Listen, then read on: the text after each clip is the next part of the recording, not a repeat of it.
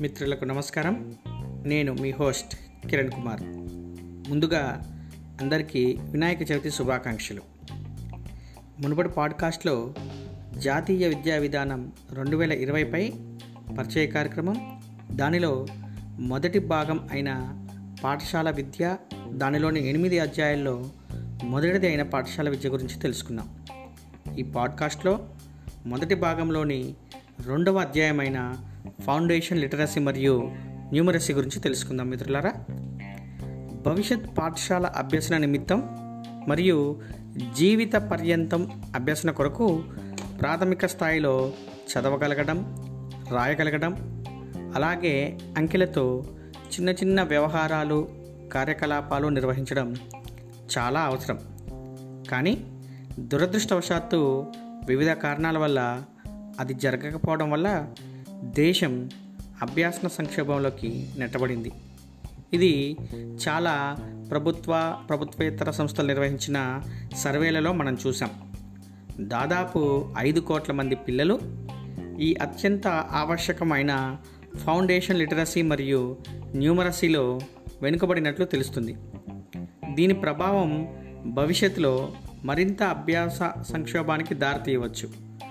Foundation literacy మరియు numeracy సాధించడం కోసం జాతీయ స్థాయిలో ఒక యంత్రాంగం ఉండవలసిన ఆవశ్యకత గురించి దీనిలో చర్చించడం జరిగింది.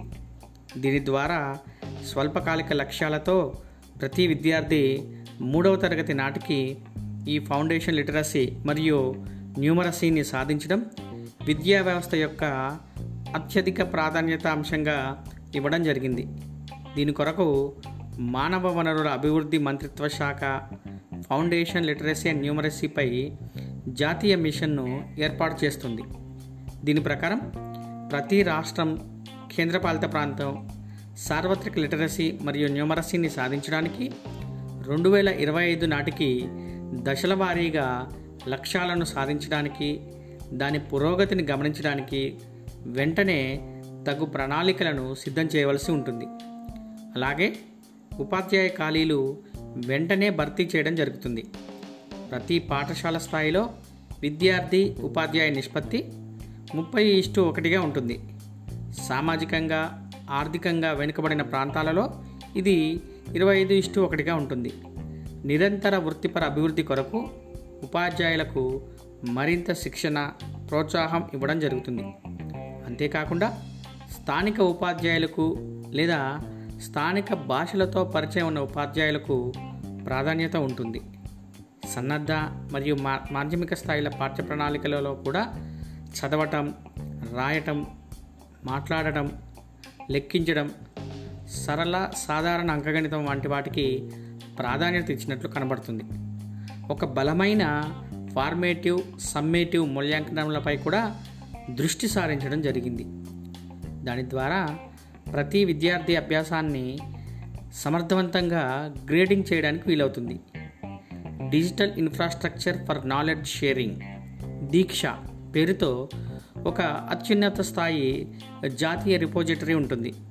సాంకేతికపరమైన అదేవిధంగా ఫౌండేషన్ లిటరసీ మరియు న్యూమరసీలో ఉపాధ్యాయులకు సహాయకారిగా ఈ వ్యవస్థ ఉంటుంది.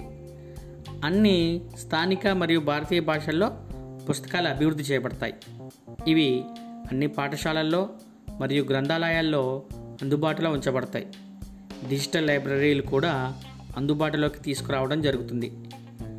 పోషకాహార లోపం ఉన్న పిల్లలు చదువులో కూడా వెనకబడి ఉంటారు. వారికి ఆరోగ్యకరమైన పోషకాహారం అందించడంలో భాగంగా ప్రస్తుతం ఉన్న మధ్యాహ్న భోజన పథకంతో పాటు ఉదయం అల్పాహారం కూడా అందించబడుతుంది. ఇది ఒక చక్కని ఇనిషియేషన్గా మనం చెప్పుకోవచ్చు. వంద శాతం రోగనిరోధకత కోసం పిల్లల ఆరోగ్య స్థాయిలను నిరంతరం గమనించడం కోసం ప్రతి విద్యార్థికి సమగ్రమైన ఆరోగ్య కార్డులను జారీ చేయడం జరుగుతుంది.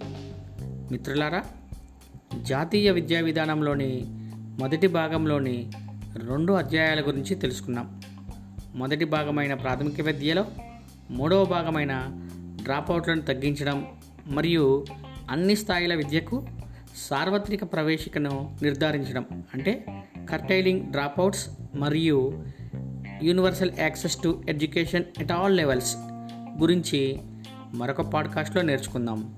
Bye bye. మీ host Kiran Kumar signing off. Stay home stay blessed. జై గణేష.